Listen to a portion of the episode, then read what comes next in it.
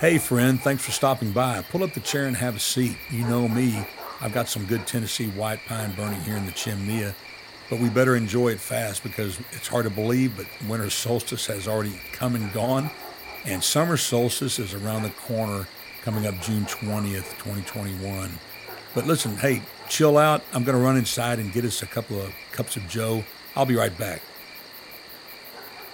Hey, you're listening to GWOT Rocks, God, the World, and Other Things. I'm Kenny Price, your host. Our mission, advancing equilibrium in the midst of an agitated world. I tell you, it's encouraging for listeners that I'm in contact with to be able to quote what the mission of this podcast is all about that says we're hitting home. But hey, before we get into the main story of our podcast today, as I listen to other people's podcasts and watch their vlogs, their video logs on YouTube, something stands out to me that I have never noticed before. The social media that I am attracted to all have one thing in common. They all do a great job of creating a sense of community that draws in the audience. Community has a lot of definitions. Uh, one of them is a feeling of fellowship with others as a result of sharing common attitudes, interests, and goals. My hope is to make that kind of connection with you. Even though we're not engaged in a two way conversation, we are making a community connection. If I'm successful, you hopefully feel as if I'm sitting right across the table from you, sharing in a good cup of Joe together, trying to make some sense of this crazy world. As I sit here at my computer desk, which is a mid century drop top oblong Formica and chrome dinette table that I bought from a former administrative assistant of mine. It was her family's breakfast table from the late 1950s. I have a new essential oil mister running, putting out, in the words of Chef Guy Fieri, the most unctuous smell. Now, the word unctuous, in its strict definition, does not have anything good to do with food, but Guy, in his ability to coin new phrases, he's extrapolated the word unctuous, which originally meant oily, but he now uses it in the sense of it, it's something that's rich and lush, intense with layers of concentrated flavor. And the oil I'm using today is unctuous. It's called stress relief but the essential oil diffuser can glow a variety of colors, which I think is really cool. It's uh, lit up by an LED bulb inside, but the device itself is made out of a of an opaque white plastic, so the whole thing glows.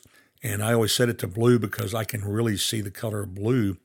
Uh, with my red green color blindness, I really can't see some of the other colors well, but I can really see blue. So it sits to my left as I'm my left as I'm recording this podcast.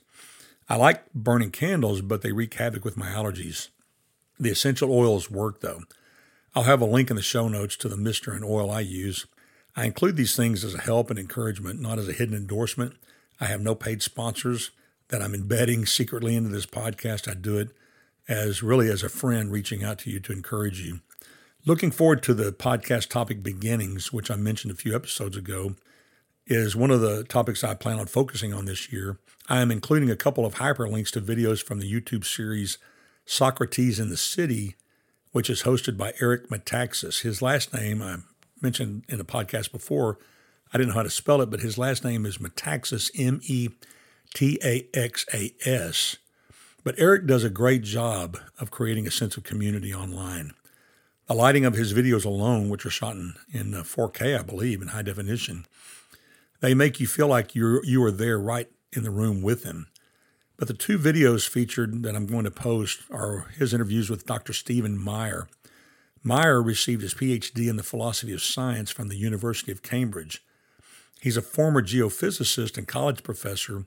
He now directs Discovery Institute's Center for Science and Culture in Seattle. Metaxas talks with him about the concept of the intelligent design argument for the explanation for the origin of the world and uh, it's profound and it helps you better understand on how it is possible that the book of Genesis and the creation account actually did occur. But Metaxas tack- tackles big discussions with a comedic flair that make the robust subjects approachable to the less brainiac side of us. But if you'll give the interview a chance, it can really be enlightening and thought expanding, which is always a good thing.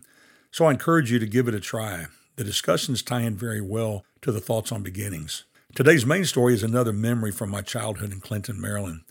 It's not a long story, it's just a couple of connected vignettes, but these two stories hang in the front of my mind. It's interesting how certain life events are that way. Though you really can't grasp the full reason why, you can hang part of the specific memory retained on a fun childhood connection, but the memory somehow seems to have more power than that in your mind. My father had been looking for a small boat he could buy for fishing. One evening, he loaded up all of us, me, my mom, and my sister, in our 1965 Ford Falcon four door car and drove a long distance to Chesapeake Bay in response to an ad he read in the newspaper posted by an all girls Catholic school that had a dozen 12 foot long Grumman canoes for sale. My dad was excited about the possibility because of the Grumman name.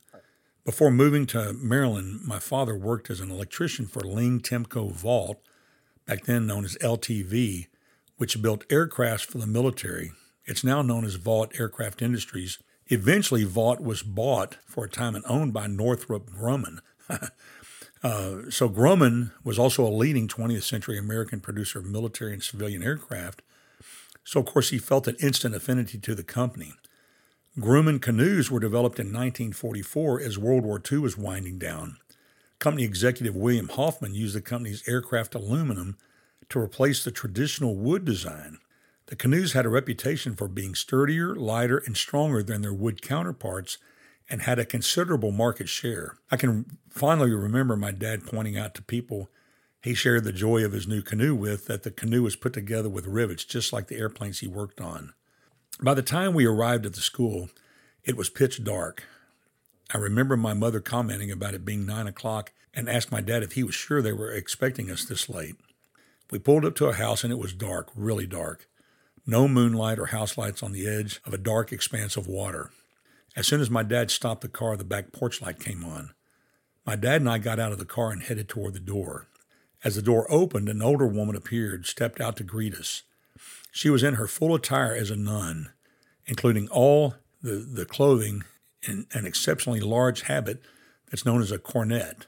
It was large and looming, and against the black night and her black dress, it really stood out as a, as a unique thing to see as we followed her in the dim porch light down to the boathouse on the bay. She unlocked the boathouse door, turned on the light inside, and we followed her onto the floating dock. Inside was the smell and image of a classic East Coast boathouse. The wood dock and framing, the hanging canoes, all illuminated by some old incandescent light bulbs, was so cool. The nun allowed my dad to pick over the canoes and choose just the right one.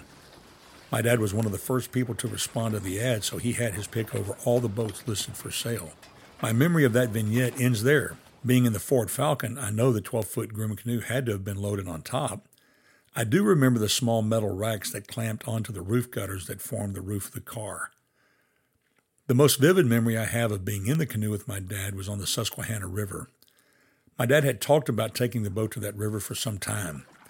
As we floated down the river, I remember looking back over the area we had just passed to the bridge over the river that we had parked near to access the river itself. From my view as a kid, my mind sees the bridge elevated over the river, spanning what seemed to me to be a wooded valley gorge, tall in height. I took some time recently to try and identify the location on Google Maps and have yet to find the spot that matches my memory. I know it was the Susquehanna River. That day was sunny and hot, my father had a knack for outdoor excursions with no drinking water included. I mean that. Somehow we would plan excursions and he would not take any drinking water with us. Between the sun beating down on my face and neck, the heat and no water, I became disinterested in the canoe fishing excursion.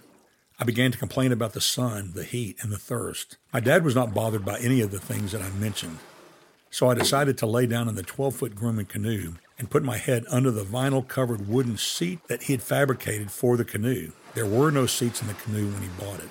I fell asleep under the seat.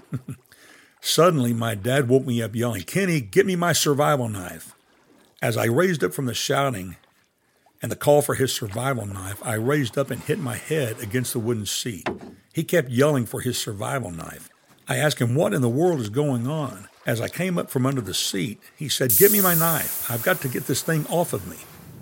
To my horror, there appeared to be a snake wrapped around my dad's leg. All of a sudden, the 12 foot Grumman canoe seemed exceedingly small. I didn't know where his knife was. He wanted the knife to stab what appeared to be a snake going crazy on his leg, squeezing his leg, strong enough that he could not get it off. As I looked at the beast, it did not look like a normal snake. It was slick in appearance. He said it was an eel. I gave him the knife and he proceeded to stab at it. I kept yelling that he was going to stab himself in the leg. He finally subdued the creature. It was a hideous sight from a little kid's perspective. After the eel frenzy subsided, I thought, surely we can go home now. I said, Can we go home now? He said, Heck no. That was an amazing catch. I thought it was a big old bass that hit my line so hard. I'm going to see if I can catch some more, which he proceeded to do. Unbelievable. So I sat there in the sun, the heat, and the thirst and assisted in the subduing of these weird creatures as he flipped them into the fish basket in the 12 foot Grumman canoe. I asked him what he planned on doing with the eels. He said, Man, we're going to try eating them. They are solid meat. Most, if not all, of the eel meat stayed in the refrigerator freezer until the pieces of meat were freezer burned. At the time the eel expedition happened, it was not a pleasurable experience. But isn't it interesting, though, that over time it has become one of my favorite comical memories? An unbelievable but real moment centered around an old canoe and time with my dad. My friend, I hope that there are moments from your past that warm your heart and pass through your mind from time to time that help anchor your soul and your spirit as we make our way through this peculiar time in our lives. None of us have been on this river before. Though it seems clichéic, this really is a special time with our Heavenly Father that we will someday look back over and smile. I didn't set out at the beginning of this story to draw that conclusion. It's what came to me as I was typing to bring this story to an end. But you know, now I see that this is the point of this whole story. A little more understanding, perhaps, as to why these little vignettes stay in my memory. Jeremiah chapter 29, verse 11 reminds us about this wild ride we, that we're on. Jeremiah wrote, For I know the plans I have for you. This is the Lord's declaration plans for your welfare, not for disaster, to give you a future and a hope. This is what God says to us today. He says, For I know the plans I have for you. This is the Lord's declaration plans for your welfare, not for disaster, to give you a future and a hope. And with that, my friend, I bid you peace.